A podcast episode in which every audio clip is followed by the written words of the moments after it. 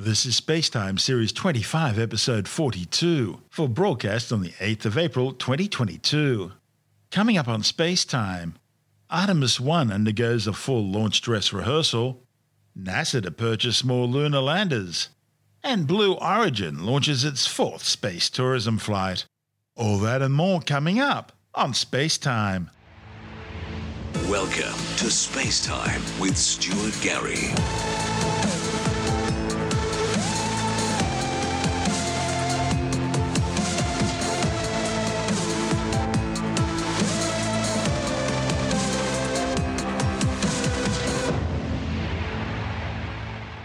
Two weeks after rolling out onto Space Launch Complex 39B from the historic Vehicle Assembly Building at the Kennedy Space Center in Florida, NASA's massive new moon rocket, the SLS or Space Launch System, has undergone its long awaited three day wet dress rehearsal.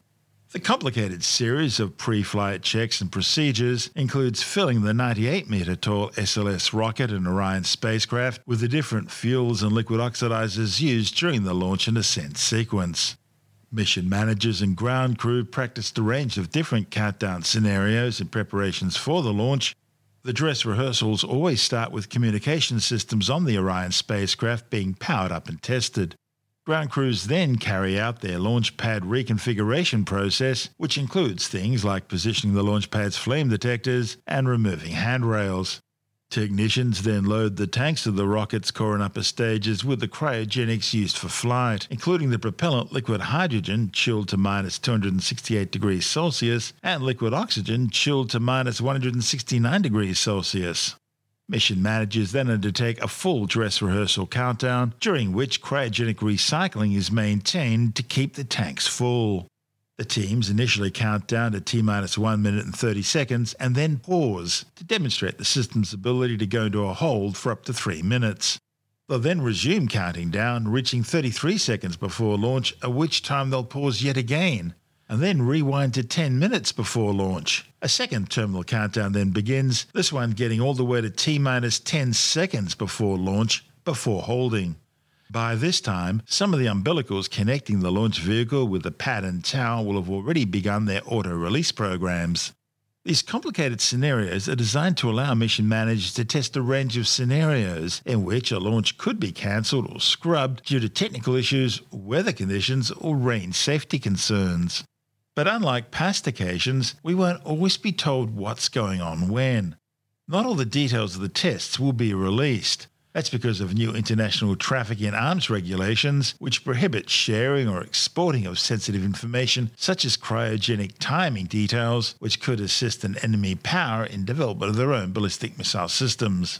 It means no information on data relating to specific timings, flow rates, and other characteristics associated with the launch vehicle and its systems, or the specific operations they're going through, will be released. Once the wet dress rehearsal's complete and the rocket's fuel tanks have been drained, the SLS and Orion will roll back to the vehicle assembly building for additional testing prior to launch. NASA mission managers will then review the data and address and resolve any unusual or unexpected outstanding issues. Once all that's done, they'll set a final launch date for the Artemis 1 flight. And once all of that's complete, the whole vehicle, in its final configuration for launch, will then be rolled back out onto the pad for launch operations. This report from NASA TV. The first integrated flight test of the Orion spacecraft and the Space Launch System rocket launching from the Kennedy Space Center is about to unfold. This is the first of many missions to come that will use the Deep Space Exploration System to prepare our team, our ship, and our astronauts for human operations in deep space. Rollout from the Vehicle Assembly Building signals that launch is near. Sitting atop the mobile launcher, the crawler transporter moves along the crawlerway towards historic Launch Pad 39B at the Kennedy Space Center at a top speed of 1 mile an hour. After traveling over 4 miles, the rocket and the spacecraft climb up a ramp and are positioned over a flame trench. Once in position, the mobile launcher is lowered onto support post and the crawler is rolled away to a safe distance. Final checks are performed at the pad, including crew cabin closeout via the access arm sitting over 300 feet above the surface of the launch pad. The launch date is set, and the teams are prepared for the mission that is about to occur. It's sunrise on launch day. Engineers in the Launch Control Center have already powered up the spacecraft and the rocket and loaded the core stage and upper stage with cryogenic fuel. As launch window open approaches, final checks are performed, and when all systems are go, terminal countdown is initiated. The big physics of launch are about to be put on full demonstration. Umbilical plates weighing hundreds of pounds await their cue to retract to clear the path of the rocket at liftoff, some mounted on arms the size of tractor trailers. The mighty core stage engines are prepared for engine start as they are thermally conditioned for an onrush of cryogenic fuel in the heat of ignition. At T minus 15 seconds, sound suppression is activated, cascading water into the flame trench to dampen the acoustic shock. And as the core stage engines achieve full throttle, shock diamonds appear. At booster ignition, the flame trench is flooded with fire. At first motion, all umbilical arms are retracted and the rocket clears the tower in just seconds. At liftoff, the vehicle produces 8.8 million pounds of thrust and lofts the vehicle weighing nearly 6 million pounds and standing 32 stories tall to orbit. Propelled by a pair of five segment boosters and four liquid engines, the rocket achieves maximum dynamic pressure only 90 seconds into the mission, the period of greatest atmospheric force on the structure of the rocket. Thousands will gather in Florida to watch our ship get smaller and smaller and leave the Space Coast behind. Approximately two minutes into the mission, the boosters will have consumed all of their solid propellant and are safely jettisoned. The rocket will continue on, guiding itself to orbit with magnificent precision. Just three minutes into the mission, the service module fairings are jettisoned to lighten the vehicle and expose Orion solar arrays. Just 40 seconds later, the launch abort system is also jettisoned. It is no longer needed. Orion could safely abort at any time. Once at the desired velocity target, the core stage engines are shut down and the core stage separates. The interim cryo propulsion stage with Orion will continue to orbit the Earth. Along the way, they will pass through the altitude of the International Space Station at 250 statute miles. During this first orbit, the solar arrays are deployed so that Orion no longer needs battery power it can now produce its own power. Following solar array deployment, the arrays are positioned into a load bearing configuration to prepare for the perigee raise maneuver. The raise maneuver will ensure an Earth orbit and use the thrust provided by the interim cryo propulsion stage. Once the perigee raise maneuver is complete, Orion systems are checked prior to committing to the translunar injection or TLI maneuver. The TLI maneuver must be successfully completed to depart Earth orbit. The TLI burn is approximately 20 minutes in duration and increases the spacecraft's velocity over 9,000 feet per second, a speed change faster than a high powered rifle bullet travels. Following TLI, Orion is committed to a lunar trajectory just one and a half hours after launch. Once complete, the spacecraft adapter will remain with the interim cryo propulsion stage and they will separate from Orion. As Orion departs low Earth orbit, it will fly through the orbital debris field encircling the Earth, past the global positioning navigation satellites, past the communication satellites in geostationary orbit, and through the Van Allen radiation belts, on into the deep space radiation environment. Orion is now entering an outbound coast phase.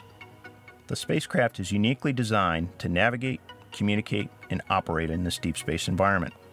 The outbound coast to the moon will take approximately four days, as Orion approaches the moon, the service module will be used to perform a critical lunar gravity assist maneuver, allowing the ship to enter a distant retrograde orbit about the moon.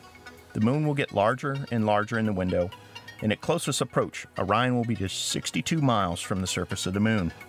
As the spacecraft flies around the far side of the moon, we will lose all communication back on Earth, and for a period of time, Orion will be on its own. Mission Control will await acquisition of signal and as we lock on, a new generation will see their first Earthrise. The spacecraft is now in the distant retrograde orbit, where its systems will be tested in the deep space environment for over a week. Along the way, our ship will travel farther from Earth than any human capable spacecraft has ever gone. At the farthest point, Orion will be some 1,000 times farther from Earth than the International Space Station, at over 270,000 miles away teams in Mission Control Houston and at Naval Base San Diego will prepare for Orion's return home, and the recovery ship will set sail for the recovery zone in the Pacific Ocean. Orion will exit the distant retrograde orbit with another lunar gravity assist and service module engine firing. Along the way, the trajectory will be adjusted to target the Earth's thin atmosphere at over a quarter million miles away and ensure precision landing in the Pacific Ocean following a direct entry.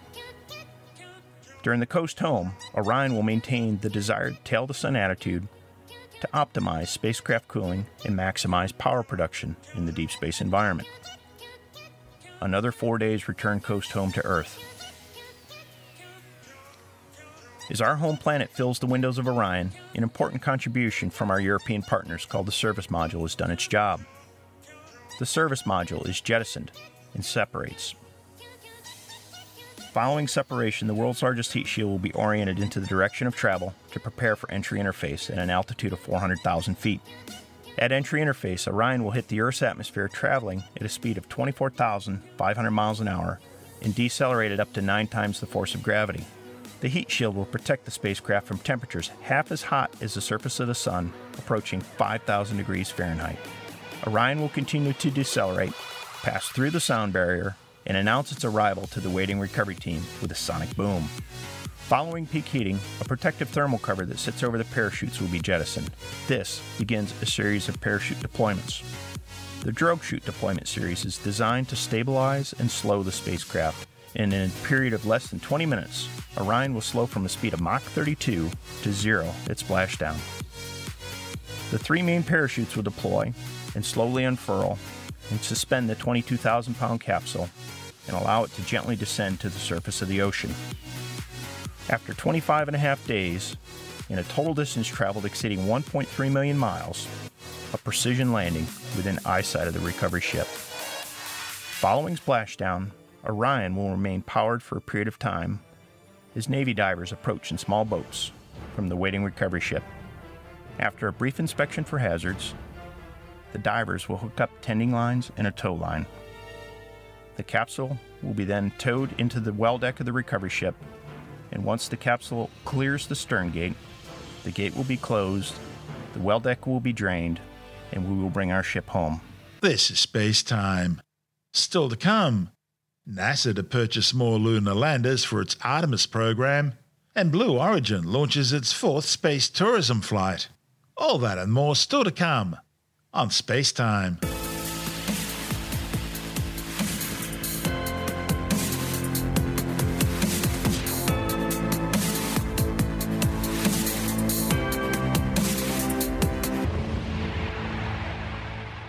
Okay, let's take a break from our show for a word from our sponsor, NordVPN.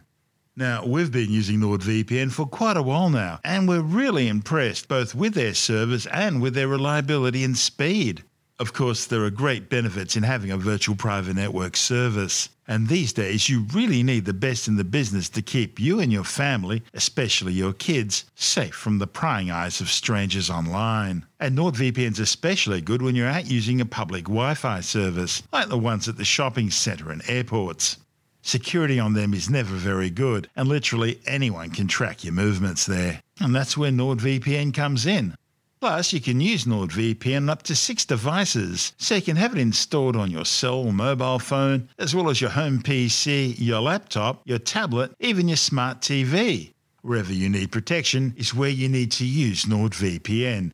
We have it on all our devices and we totally recommend it. And we have a special deal for Spacetime listeners.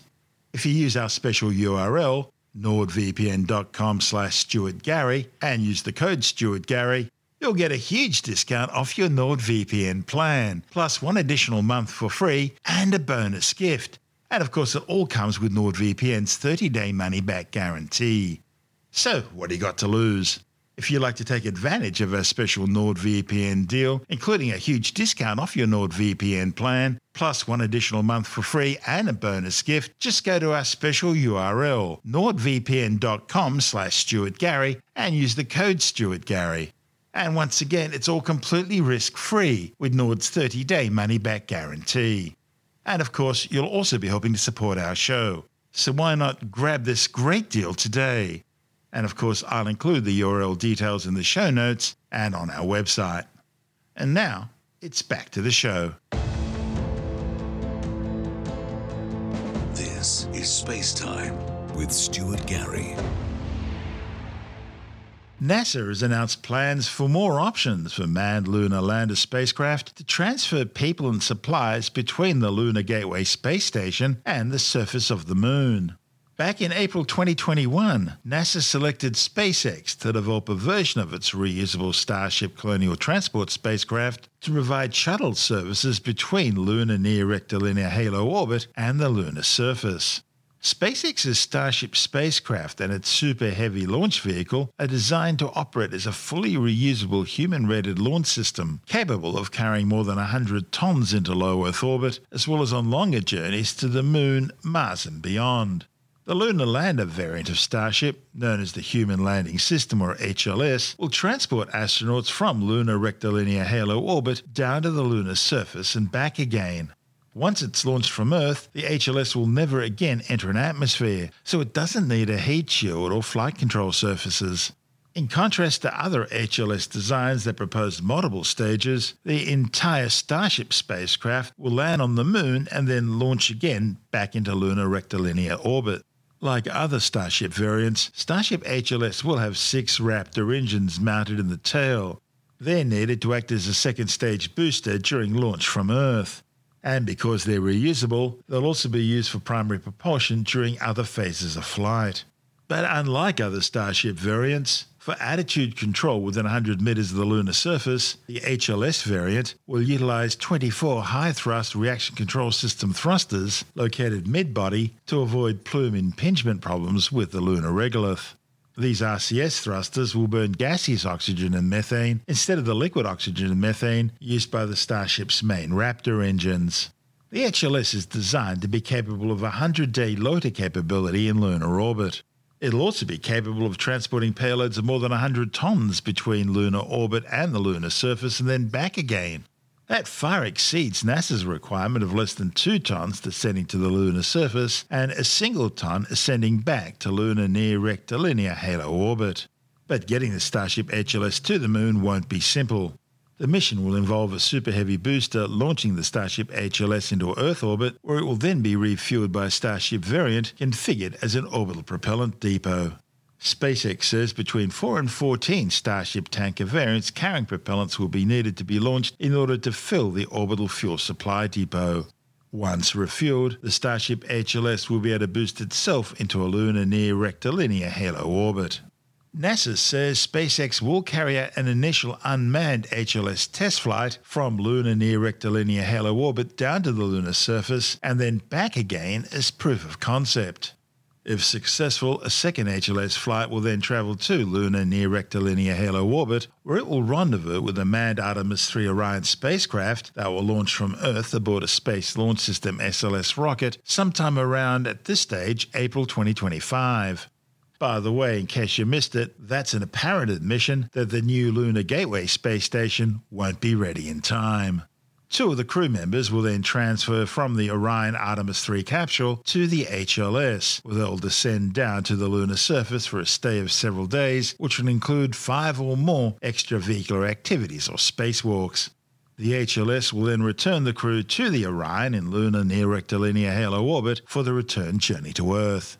Later missions will see the Lunar Gateway space station used as a transfer point and staging post in lunar near rectilinear halo orbits, where both Orion and HLS will dock and transfer crews, supplies, and equipment.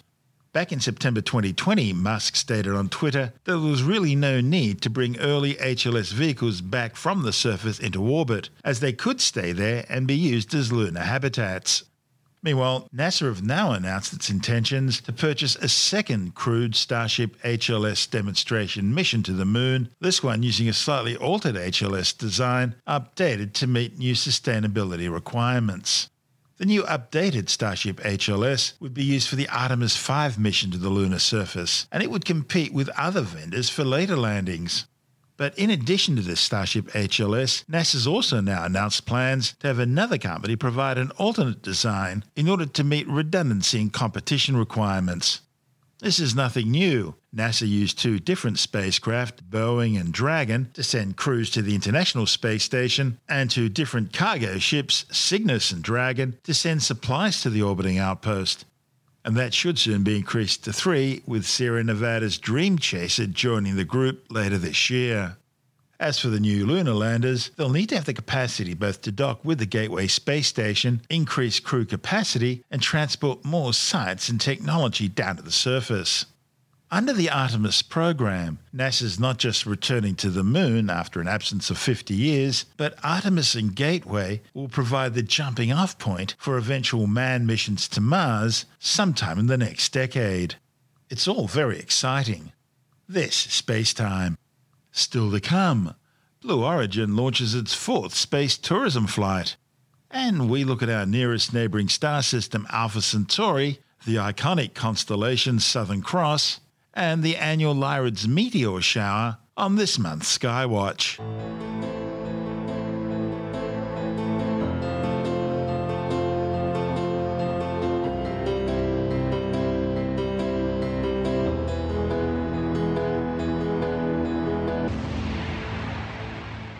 Blue Origin has launched its fourth suborbital space tourism flight aboard one of the company's new Shepard rockets.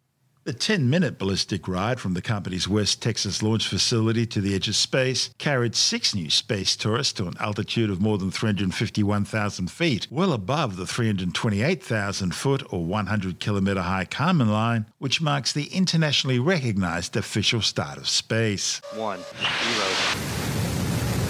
Shepard Cruise Tower. And liftoff. Mission Control has confirmed New Shepard has cleared the tower and is on its way to space with our fourth human flight crew. Godspeed, New Shepard. Godspeed, the Roaring Twenties. Enjoy this ride. We are gaining speed as. New Shepard lifts off towards space.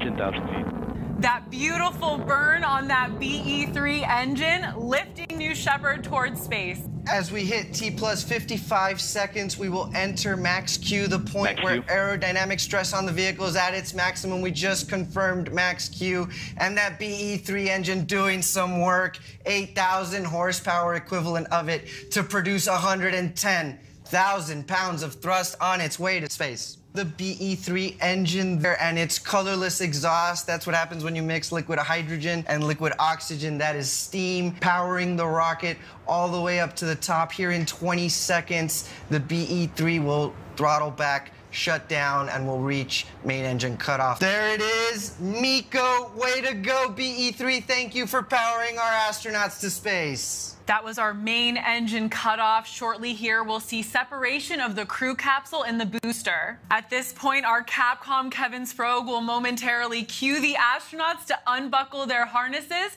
and start floating around the capsule. Welcome to Zero Gravity, Gary Lai and crew of the Roaring Twenties. Two separate craft, George Nield, Sharon and Marc Hagle, Jim Kitchen, Marty Allen, and Gary Lai. Welcome to Zero G. All right. First step, Blue Control. This is your one minute warning. One minute warning. Congratulations to all six crew. They crossed that Kármán line. They just officially became astronauts. Absolutely outstanding. You heard that audio online from Kevin Sproge, our capsule communicator, telling our crew, I'm sure they're having an amazing time up there, but they have to start getting ready to buckle back in. Shortly here, both the crew capsule and the booster will be descending. That's right, Jackie. Uh, so unofficial numbers, but we saw an apogee of 351,000 feet. So definitely well into the Kármán line, well into space. Congratulations, astronauts. Uh, the rocket is now reaching. Sorry, this is the booster portion of New Shepard is reaching its atmospheric pierce point. It's returning from space. Those control surfaces, those wedge fins, those actuated aft fins are now starting to have a little bit of air resistance to push against. The booster will reach its maximum re-entry velocity, which is just under Mach 4. That's four times the speed of sound, and it's an incredible booster shape coming back down over the West Texas desert against those Texas blue skies. This is the fun part. The wedge fins, the steering fins, the ring fin, all earning their keep at this point. Really doing some work to bring that propulsion module over the landing pad. Here shortly will the air brakes deploy that will cut the velocity of the booster in half. There it is. This is a critical step step in slowing the vehicle down before the BE3 engine is reignited for the final portion of the descent. We had a sonic boom. Man, was that incredible. I love hearing that sound. And the BE3 engine relights for the final portion of the descent.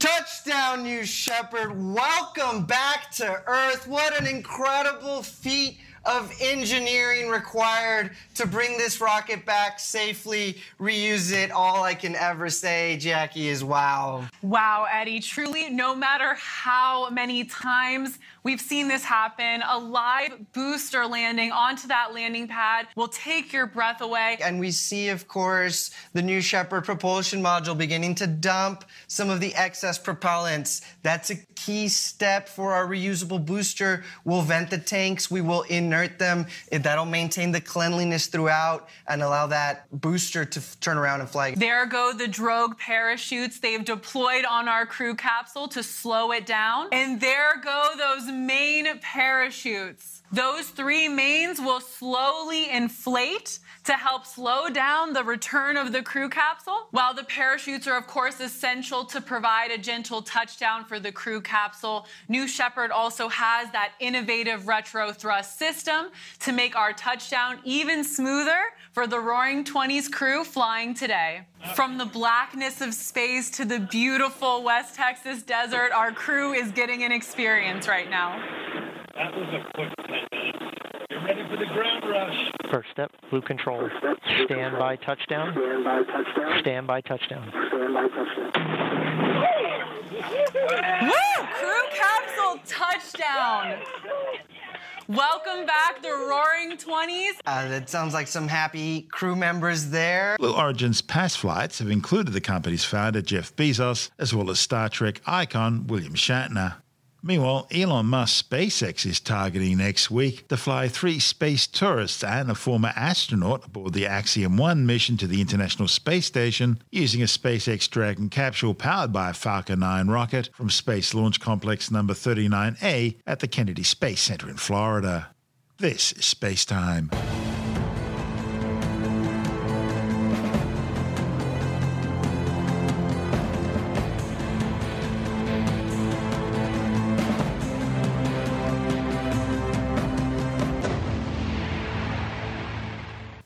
Time now to check out the night skies of April on Skywatch. April is the fourth month of the year in the Gregorian calendar and the fifth in the early Julian calendar. The Romans gave this month the Latin name Aprilis. Although the name's origins aren't certain, traditional entomology suggests it's from the verb aperire to open, as in it being the season when the trees and flowers begin to open as the northern hemisphere moves into spring. April is also Prevention of Cruelty to Animals Month, and so it's a good time to consider adopting a shelter pet or donating to an animal welfare charity. High in the southern sky during April, you'll find the Southern Cross and its two pointer stars, Alpha and Beta Centauri. The more distant of the two pointer stars from the Southern Cross is Alpha Centauri, which also happens to be the nearest star system to our own. Located some 4.3 light years away, Alpha Centauri actually consists of three stars. There's Alpha Centauri A and B, which orbit each other, and Proxima Centauri, which orbits the pair. And at 4.25 light years distant, it's currently the nearest star to the Earth other than the Sun. A light year is about 10 trillion kilometres. The distance a photon can travel in a year at 300,000 kilometres per second, the speed of light in a vacuum, and the ultimate speed limit of the universe. Like the Sun, Alpha Centauri A is a spectral type G yellow dwarf star. It's slightly bigger, having about a tenth more mass than the Sun, and has about 50% more luminosity. Astronomers describe stars in terms of spectral types, a classification system based on temperature and characteristics. The hottest, most massive, and most luminous stars are known as spectral type O blue stars. They're followed by spectral type B blue white stars, then spectral type A white stars, spectral type F whitish yellow stars, spectral type G yellow stars, that's where our sun fits in, spectral type K orange stars, and the coolest and least massive stars of all are spectral type M red dwarf stars. Each spectral classification is further subdivided using a numeric digit to represent temperature, with 0 being the hottest and 9 the coolest, and then a Roman numeral to represent luminosity.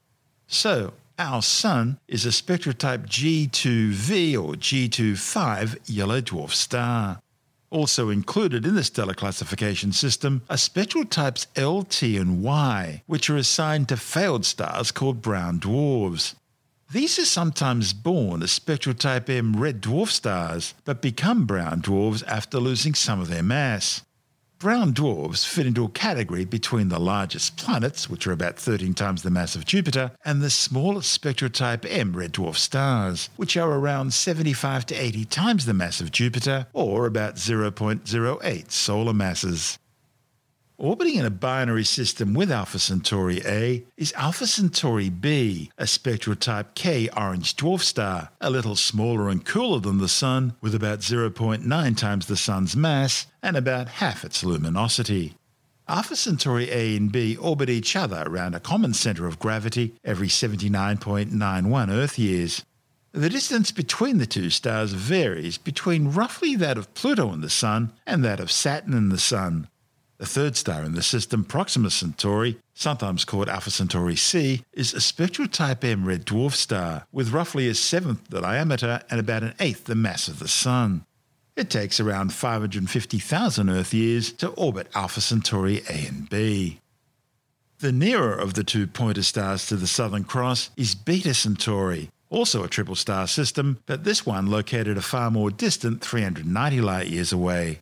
All three are massive young blue stars, far larger and more luminous than the Sun. Two of the stars, named Beta Centauri AA and Beta Centauri AB, orbit each other, while the third star, Beta Centauri B, orbits the primary pair every 1500 Earth years. Beta Centauri AA and AB are known as a spectroscopic binary, orbiting each other every 357 Earth days. Spectroscopic binaries are double star systems orbiting each other so closely and at such an angle that they can only be visually separated, from our point of view here on Earth at least, by their spectroscopic signatures. Both these stars are now reaching the end of their time on the main sequence and will soon run out of the core hydrogen they use for fusion, the process which makes stars like the Sun shine. The two pointer stars, Alpha and Beta Centauri, are named after Chiron, the centaur, a mythological Greek being half man, half horse. Chiron taught many of the Greek gods and heroes, but was placed among the stars after accidentally being shot with a poison arrow by Hercules. Next to the pointer stars is the spectacular Southern Cross or Crux, the smallest but one of the best known of the 88 constellations in the sky. The Southern Cross is considered an important constellation for navigation and is featured on the flags of several nations, including Australia, Brazil, New Zealand, Papua New Guinea, and Samoa. In April, the Southern Cross lies on its side in the early evening, but becomes more and more upright as the night progresses.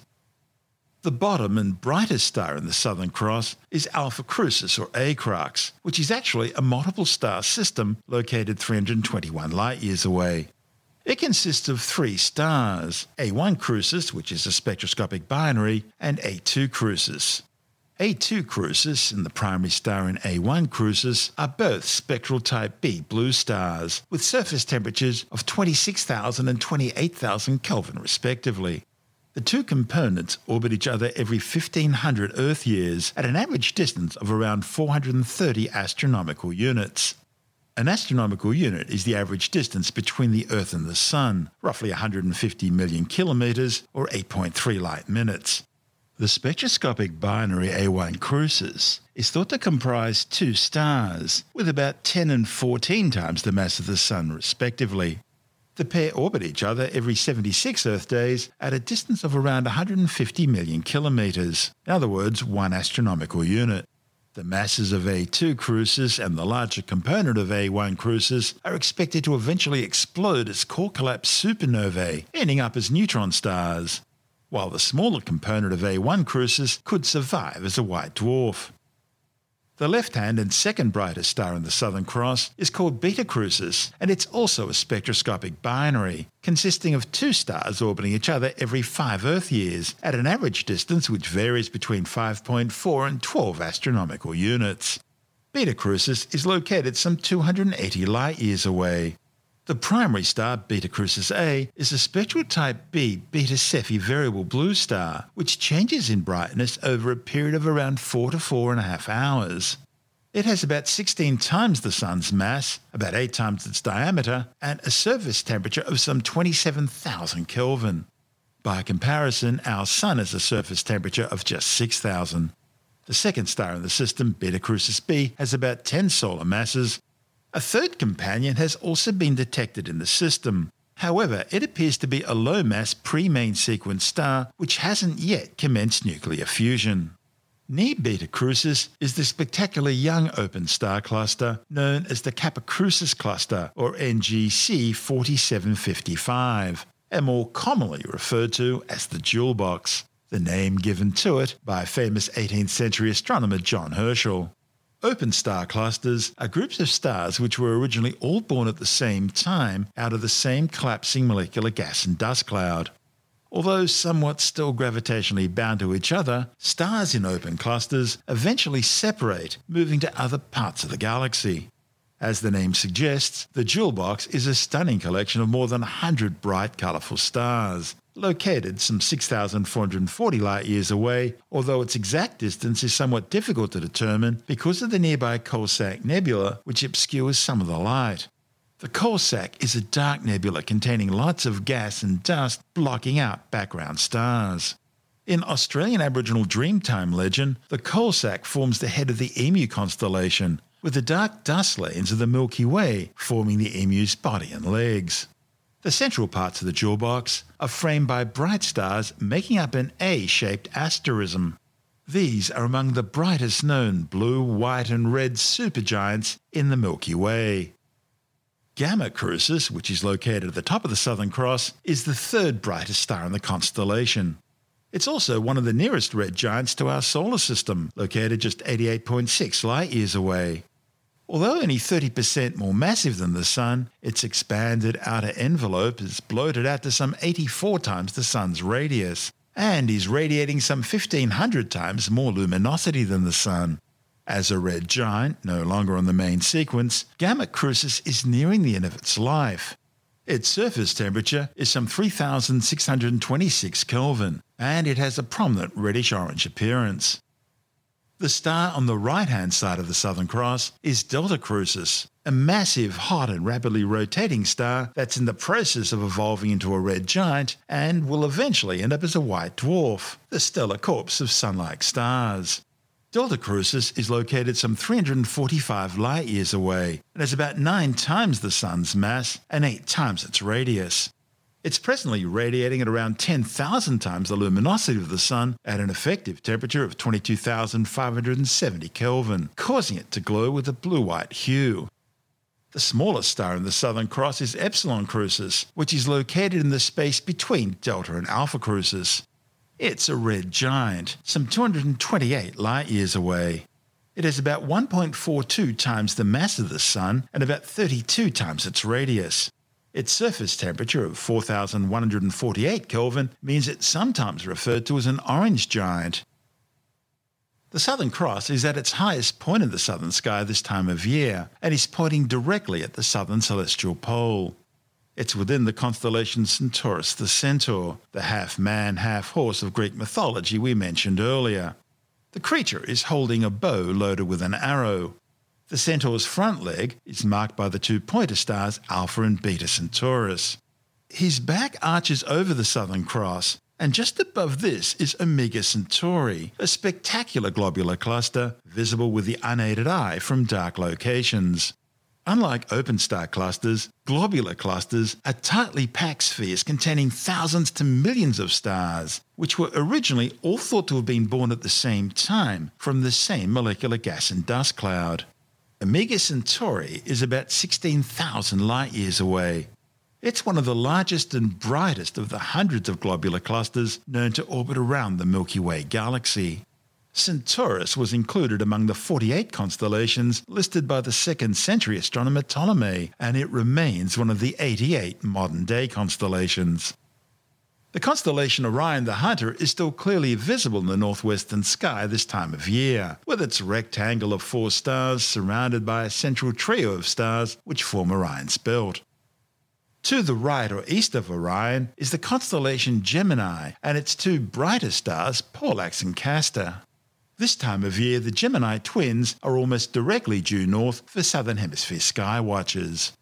The higher of the two stars, Pollux, is a red giant, some 11 times the diameter of the Sun and located just 34 light years away. The other star, Castor, is much further away, some 51 light years. Look to the east and you'll see the star Regulus, the brightest star in the constellation of Leo the Lion. Regulus, which means Little King, is located 77 light years away, and it's about three and a half times as massive as the Sun and about 140 times as luminous. Regulus is a binary companion star, which takes 130,000 years to orbit the primary. To the right of Regulus, and virtually due east in the sky right now, is the star Spica. Located directly below the four stars in the constellation Corvus the Crow, Spica is the brightest star in the constellation Virgo. Also known as Alpha Virginis, it's the 16th brightest star in the night sky and is another spectroscopic binary, comprising two stars closely orbiting each other every four Earth days. In fact, the two stars in Spica are orbiting so close together that the gravitational interaction between them has caused them to become rotating ellipsoidal variables, distorting them into the shape of a rugby league or gridiron football. Light from this binary changes in brightness as the two stars orbit each other, exposing their elongated hemispheres to us. Spica is located some 260 light years away and is some 2,000 times as luminous as the Sun. Spica means ear of wheat, which Virgo is holding in her hand. It's so named because it marks the start of the harvest season in the Northern Hemisphere. The primary is a blue giant variable beta Cepheid, which undergoes small rapid variations in brightness because of pulsations in the star's surface thought to be caused by the unusual properties of iron at temperatures of 200,000 degrees in the stellar interior. It has about 10 times the Sun's mass and about 7.5 times its diameter. Once a spectral type B blue white main sequence star, it's now pulsating rapidly, rotating at more than 199 kilometers per second over a 0.1738 Earth day period. It's one of the nearest stars to the Earth, which is expected to end its life as a Type 2 core collapse supernova. The second star in the system is also thought to be a spectral Type B blue white giant, about 7 solar masses and 3.6 times the Sun's diameter. Okay, going back to the Southern Cross and looking to the right or west, you'll see the star Canopus. It's the second brightest star in the night sky after Sirius. Even though Canopus is 312 light years away, it looks incredibly bright because it's huge, 100 times the diameter of the Sun and 10,000 times as luminous. This year's second major meteor shower, the Lyrids, will peak on April the 22nd and 23rd. The Lyrids appear to radiate out from the constellation Lyra, close to the star Vega, one of the brightest stars in the sky this time of year. The source of the meteor shower are particles of dust and debris shed by the long period comet C1861 G1 Thatcher. Sky watchers in the Northern Hemisphere get the best view of the Lyrids. However, listeners at mid southern hemisphere latitudes can also see the shower between midnight and dawn. Patient observers will be rewarded with around 18 meteors per hour before dawn from dark sky locations.